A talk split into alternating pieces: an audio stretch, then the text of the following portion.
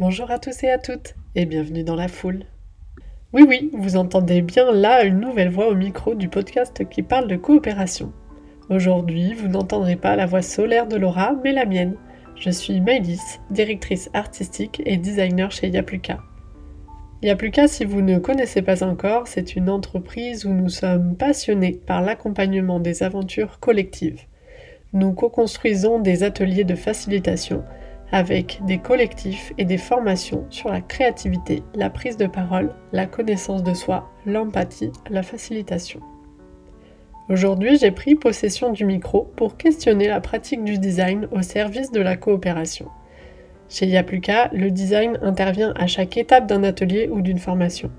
Avant, pour sa communication, pendant, avec les outils pédagogiques ou d'animation, ses méthodologies d'enquête et de participation, la scénographie, la scénarisation, les jeux, les objets éditoriaux, la documentation.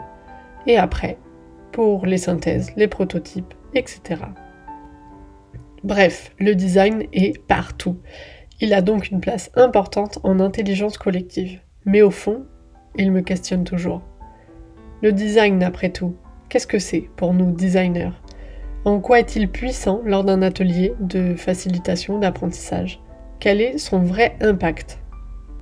J'en ai discuté avec Margaux Drocourt de l'agence Vraiment Vraiment. Nous avons échangé sur nos pratiques similaires de designers. Le croisement de nos pratiques dans cet échange permet de comprendre un peu mieux notre positionnement au sein de nos domaines un peu différents. Bien évidemment, j'ai enregistré tout cela pour vous le partager. Dans cet épisode, vous découvrirez l'incroyable agence d'intérêt général Vraiment Vraiment, l'expérience de Margaux en tant que designer et ses bonnes pratiques à vous approprier dans vos propres ateliers. Bonne écoute! Salut Margaux! Salut Maylis! Merci d'être venue au micro de la foule. Je t'ai fait venir aujourd'hui parce que nous sommes designers toutes les deux. Euh, tu travailles chez Vraiment Vraiment, une agence euh, que j'adore dans sa diversité de projets et tu nous en parleras un peu plus.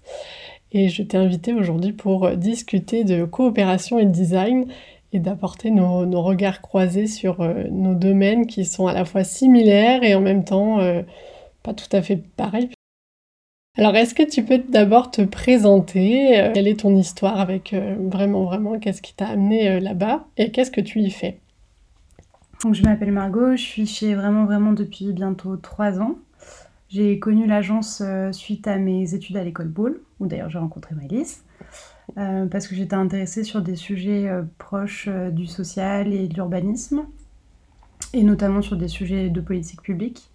Et je suis rentrée euh, en stage chez Vraiment Vraiment donc, il y a bientôt trois ans, et aujourd'hui euh, je suis euh, designer euh, intégrée au sein de l'agence avec une spécialité plutôt design d'espace.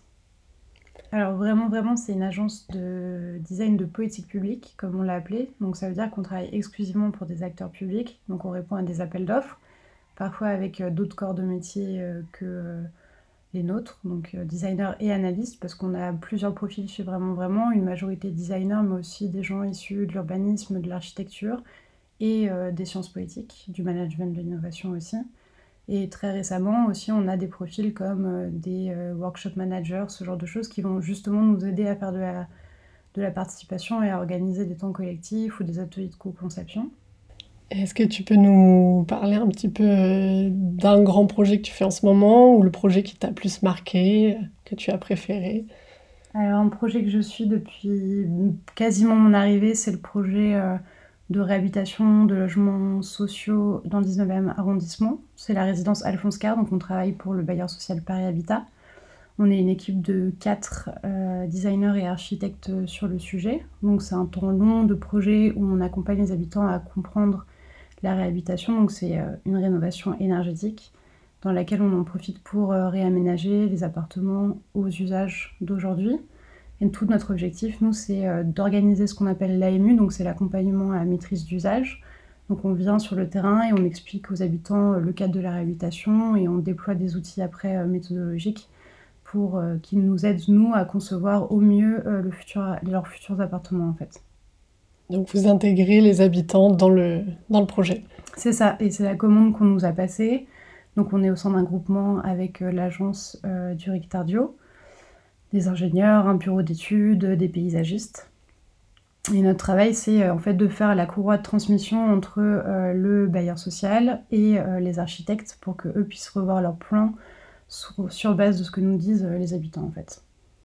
Et attention, question euh, toujours euh, compliquée et à la fois euh, très belle à développer. Quelle est ta définition à toi du design ? Ouais, pas facile celle-là. euh, pour moi, le design, c'est une pratique... Euh, Plus, assez pluridisciplinaire par essence, et c'est euh, surtout un, enfin en tout cas moi comment je l'utilise et comment je le conçois, c'est euh, un, une sorte de méthodologie finalement capable de s'adapter à tout type de milieu, domaine, sujet, et euh, qui permet surtout en fait de euh, faire dialoguer différents acteurs. Donc c'est un peu la définition que je mettrais derrière.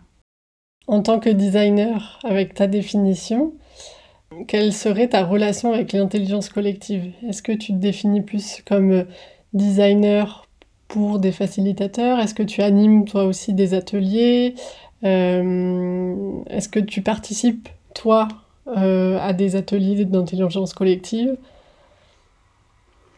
euh, Alors, on ne se définit pas comme facilitateur chez Vraiment Vraiment. On n'a pas de profil de facilitateur. C'est un métier qui pour nous est quand même assez spécifique.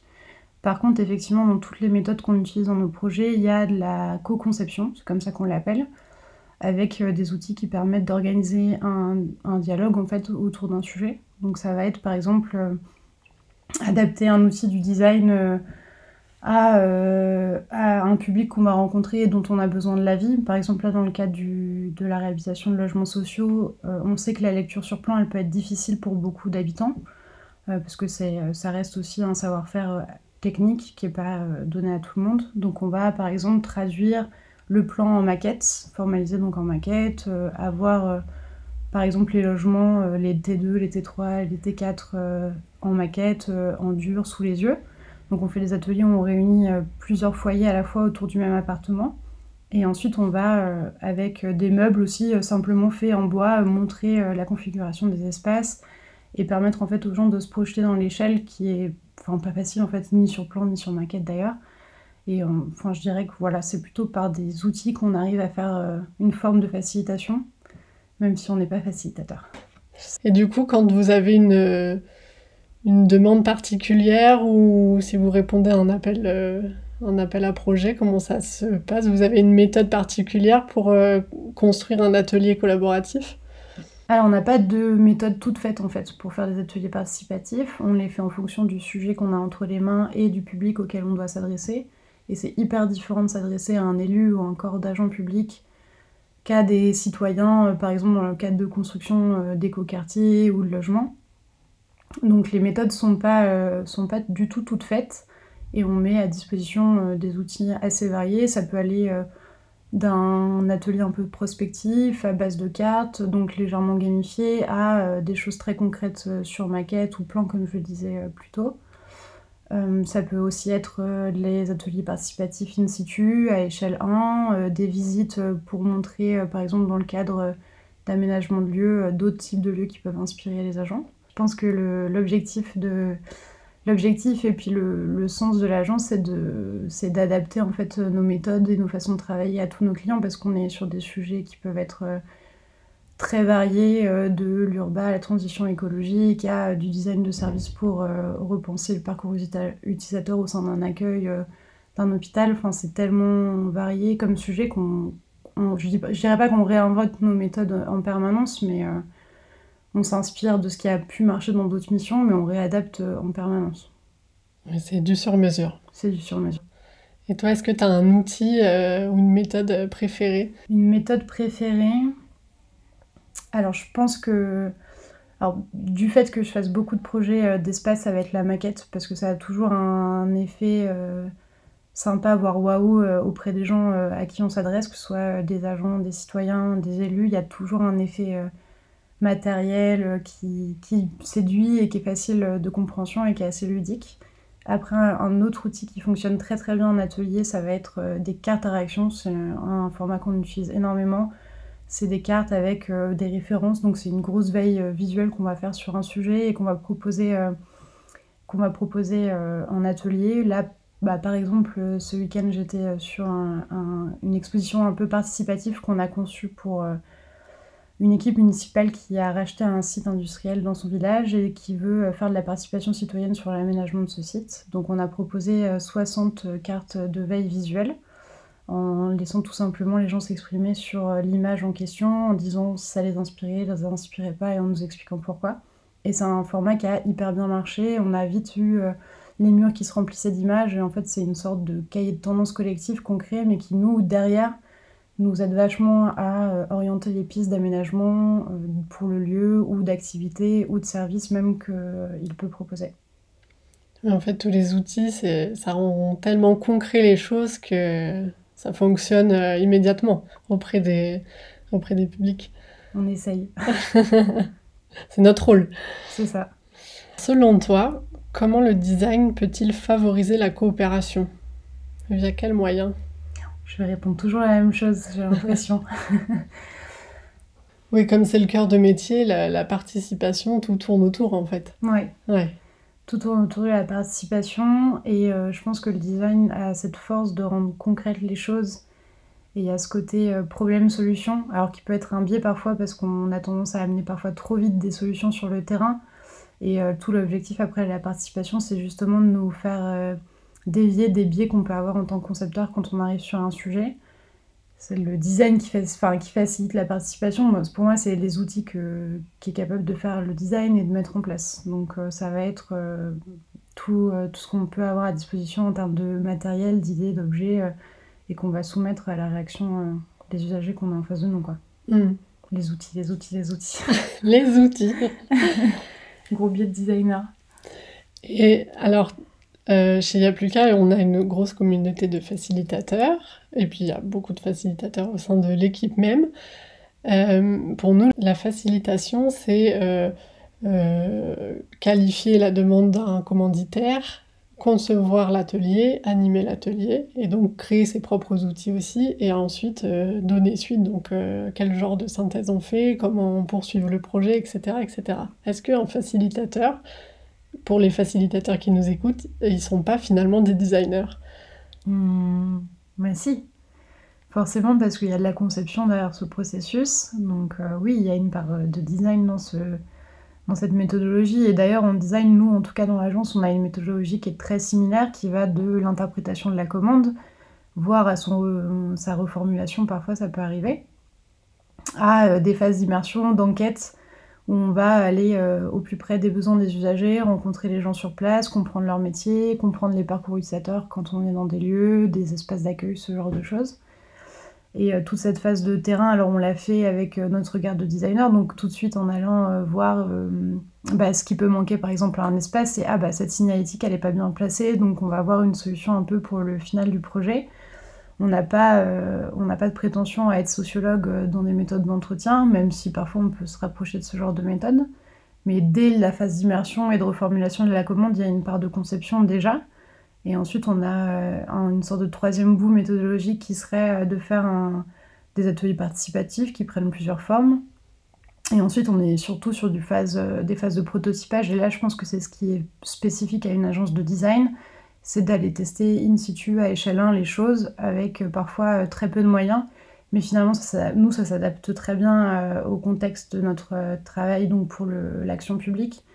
Parce que du coup, avant d'engager des, des moyens importants, un service euh, peut nous demander de tester les choses, ce qui permet après d'avoir euh, une orientation du projet euh, viable et pérenne. Donc on, nous, on, on, on promeut euh, beaucoup... Euh, ce qu'on appelle le droit à l'erreur, donc euh, ça fait partie du prototypage à l'intérieur de notre travail. Et après, euh, comme euh, vous, on fait euh, des cahiers de recommandations, des livres à base assez clairs sur les orientations du projet euh, pour la suite. Donc je pense que les facilitateurs sont des designers dans le fond. Et du coup, suite à cette question-là, mais tu as un peu répondu euh, à ça, Euh, je m'étais fait l'avocat du diable en me disant bah, si les facilitateurs sont des designers, est-ce que le design n'est pas superflu ? Non. Ou est-ce que la facilitation n'est pas superflue alors ? Contre-attaque. euh... Après, euh, je, je pense qu'il y a une compétence technique. Alors, je connais mal le métier de la facilitation, mais chez le, dis- enfin, chez le designer, il y a quand même une compétence technique de base qui est importante sur des domaines pré- enfin, assez précis, le graphisme, l'objet, euh, l'espace, enfin le produit plutôt, euh, le numérique, même si le design a des frontières euh, assez floues en termes de discipline et de compétences. Euh, chez le facilitateur, je pense qu'il y a des compétences aussi euh, assez précises. Euh, je ne sais pas si elles sont techniques ou d'ordre euh, matériel ou spatial, mais euh, je dirais que c'est peut-être une différence qui peut être apportée aux deux métiers. Oui, c'est vrai que je me faisais aussi la réflexion. Et le... Les facilitateurs, c'est des experts de la coopération, quoi. Mmh. Donc, euh... Et puis les designers font... C'est un lien dans un collectif aussi. Mmh. Ça, il sait faire le lien aussi entre plusieurs personnes. Ça va de pair, en fait, finalement. Il n'y a pas de superflu. Non. Alors, attention, je te transforme en super bonne fée du design. Si tu avais une baguette magique, quel serait le lieu idéal qui favorise la coopération ou la participation ? Je peux inventer le lieu, on est d'accord. Oui, vas-y. Tout est possible. Moi, je dirais un grand wagon de train avec de quoi écrire, dessiner, s'arrêter, sortir des choses à l'extérieur, re-rentrer à l'intérieur s'il pleut, euh, et puis visiter toutes sortes de lieux, pouvoir aller euh, dans tout, euh, tous les, sur tous les chemins, euh, toutes, les, toutes, les, oui, toutes les voies ouvertes. Euh, je dirais un peu ça, une machine qui avance et dans laquelle on peut se réunir et croiser du monde. Trop bien, la, le train de la créativité. C'est ça. Ah, trop bien, ah, ça donne envie. Et hum, attention, là on parlait d'un lieu, là je vais te transformer en une euh, cuisinière hors pair, la recette d'une expérience collective réussie. Hmm. Quel ingrédient, quel temps de cuisson ? Déjà une bonne participation, et des participants euh, qui savent pourquoi ils sont là, donc hyper important d'expliquer le cadre de ce qu'on fait euh, autant euh, d'ateliers. Des rôles d'animateurs aussi euh, assez bien définis, euh, des gens qui euh, font, euh, euh, qui poussent à la réaction, qui lancent des idées un peu farfelues, euh, un autre rôle qui peut être de timer euh, les temps de parole, de bien la redistribuer, ça je pense que c'est assez important aussi quand on fait euh, de la participation. Et euh, après, ben, surtout euh, des supports euh, facilitants pour la compréhension du sujet, qui sont bien adaptés au public, donc ça c'est un peu vague mais ça reste important. Et euh, toujours avoir le temps de discuter au moins dix minutes à la fin pour réouvrir un peu les idées. Ok. Et ça fait une belle expérience collective réussie. Normalement. Pas trop long aussi. Pas trop long ? Ouais. Un temps... Euh, ou alors bien animé autour de format, mais euh, pas, euh, pas un temps euh, trop intense. Il faut garder un petit peu de repos... Euh, Ah, certain, oui, quand je dis ça, c'est ce que j'ai dit récemment, mais voilà, il faut bien équilibrer. Parfois, on a, on a un petit... Euh, on peut avoir un biais qui est de suroutiller ou de poser trop de questions au sein même d'un atelier, alors que je pense qu'il vaut mieux diviser certains temps. Et ce que je disais, c'est que plus on, plus on adresse des questions simples, plus on a des réponses qui nous permettent derrière d'aller loin. Et euh, c'est hyper important de cadrer, euh, nous, la quantité de questions qu'on peut et veut poser. Et pas, surtout pas euh, euh, accabler les participants euh, d'une flopée de questions auxquelles nous, on, d'ailleurs, en tant que designer, on peut se proposer de, de donner des réponses en tant que concepteur. Donc il euh, y a aussi une part euh, du designer qui est de... On mise beaucoup sur l'intelligence collective, mais il euh, y a aussi certaines réponses qu'on peut se permettre d'adresser une fois qu'on a senti euh, les tendances chez les usagers qu'on rencontre. Mais se réserver aussi le droit de... concevoir nous les choses à côté et de ne pas non plus tout adresser à la participation, même si elle est très importante. Mais vous, dans votre travail, en fait, vous avez quand même une casquette euh, où vous pouvez apporter des solutions, euh, ce qu'il n'y a pas forcément chez un facilitateur. Un facilitateur doit rester neutre, il donne rarement leur avis. Alors ça peut être très frustrant, c'est très dur au début, mais euh, c'est vrai qu'avec un designer, comme ils ont le, la casquette, comme tu le disais, euh, espace ou graphisme ou... ou objet, ou design de service, et cetera. C'est, mm. Ça apporte un, quelque chose en plus dans, dans l'accompagnement, quoi. Bah alors, j'avais peut-être pas la définition de facilitateur, mais si en effet, c'est un devoir de neutralité aussi face au sujet qu'on adresse, C'est peut-être là la grosse mmh. différence avec le designer, où nous, on a euh, déjà des morceaux de réponse dans la tête quand on s'adresse à nos usagers et qu'on vient euh, vérifier ou invérifier justement avec eux. Et ça va peut-être être là euh, la différence. Euh. Et nous, on nous demande de, d'apporter des réponses euh, formelles, concrètes, pour le coup. Et oui, ça doit être... c'est intéressant les deux pratiques. Mmh. Faudrait qu'on travaille plus avec des facilitateurs. Parce Mais que ça... euh, ouais, ouais, alors... Euh, ou, ou que certaines, certaines personnes se forment pour, euh, pour avoir un, un, tu vois, mmh. une posture euh, plus de neutralité ou... Mmh. ou ouais, c'est, c'est pas évident, c'est pas évident comme exercice. Ouais, et selon le sujet, nous, on a des, des, des ateliers qui sont plus... Euh... Enfin, en tout cas, non, les questions qu'on adresse essayent d'être neutres, mais c'est assez euh, difficile de cadrer un atelier quand on a déjà euh, des bribes de réponses euh, formelles à apporter au sujet qu'on a entre les mains. Enfin, je donne pas trop d'exemples concrets, mais par exemple, euh, pour, récemment, sur un projet d'aménagement de bureau, on avait déjà euh, des orientations sur euh, la répartition des services euh, de l'État au sein d'un même espace. Alors on les a proposés en atelier, on a fait plusieurs scénarios avec les participants et c'est vrai que on, je pense qu'on a quand même invité vers un scénario en particulier qui a abouti. Alors il y a plein de choses que nous ont apporté les usagers qu'on n'avait pas vues tout de suite et donc ça a permis d'aboutir à un projet final euh, vraiment intéressant et adapté aux pratiques de travail des agents. Mais on, c'est vrai que sur le moment, même en essayant de faire un atelier neutre sur maquette, euh, en laissant les gens s'exprimer, participer sans donner trop d'indications sur... Euh, Euh, des plans de base, on est arrivé un, un peu à, à orienter malgré nous euh, la, l'orientation du projet. Ouais. Imagine, il y a des collectifs, des équipes, des, des citoyens qui n'ont pas les moyens d'avoir un designer auprès d'eux. Hum. Quels conseils tu leur donnerais pour, euh, pour faire un atelier euh, participatif ? Sans designer, sans facilitateur. Avec les moyens du bord, du coup. Avec les moyens du bord. Alors peut-être qu'une personne se détache du collectif pour endosser ce rôle-là, mais du coup, à cette personne-là, quel conseil tu lui donnerais ? Bien circonscrire le sujet, donc euh, les objectifs, les questions qu'on a à poser.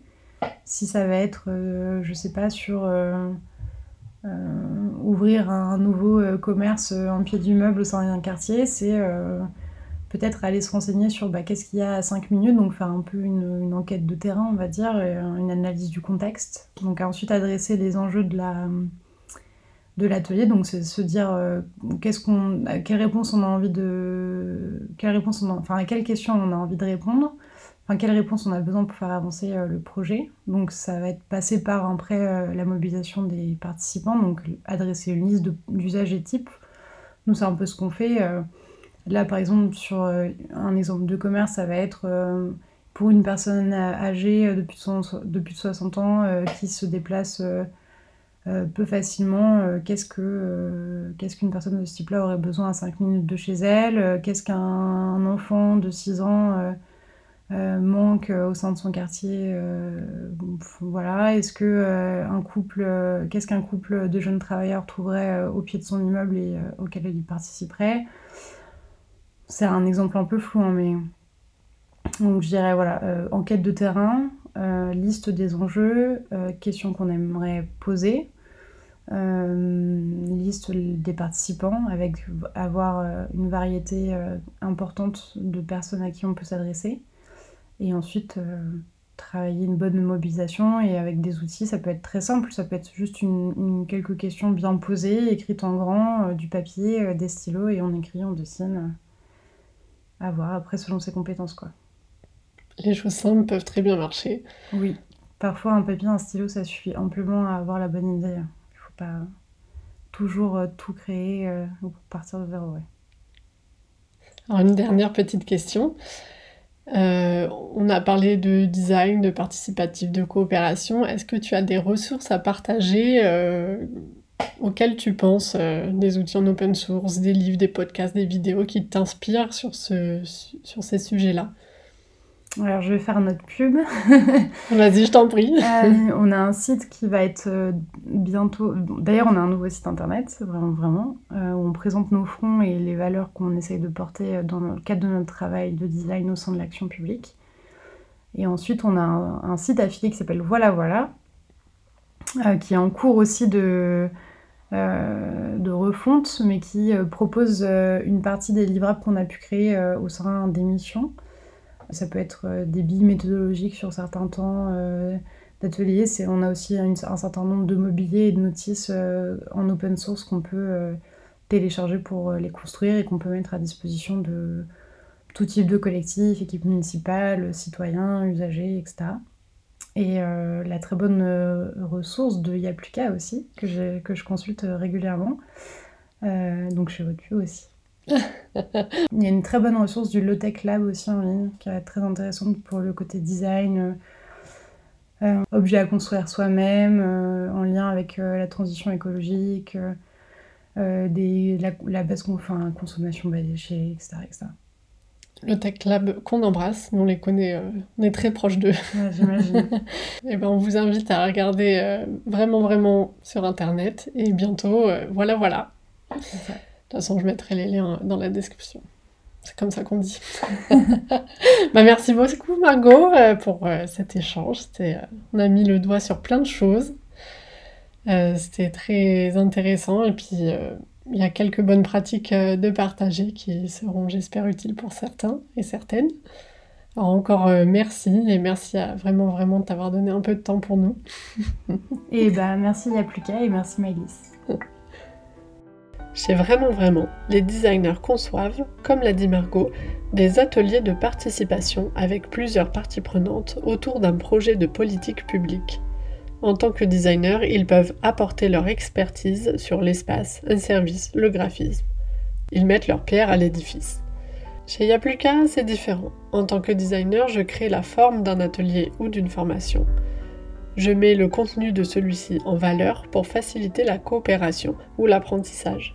Nous accompagnons des projets, mais en restant extérieurs à celui-ci. Alors, que vais-je retenir de cet échange ? Qu'il existe autant de pratiques du design que de designers.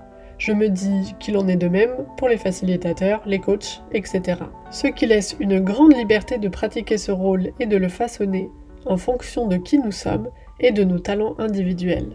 Grâce à cet échange, je redéfinis mon positionnement, reprécise mon champ de création, ce qui me donne une motivation folle pour retourner au travail parce que je me sens à ma place tout simplement. Je vous invite donc à échanger avec vos pairs. Ça fait un bien fou de se poser sur nos pratiques. Merci encore à Margaux pour cette discussion. Merci à vous pour votre écoute. Vous pouvez poursuivre cet échange dans les commentaires et nous aider à diffuser cet épisode auprès de personnes qui seraient intéressées. Vous trouverez en description de nombreux liens vers les ressources citées par Margaux et un article de bonnes pratiques de designer écrit par moi-même avec amour et délicatesse. C'est cadeau! Allez, à la prochaine dans la foule!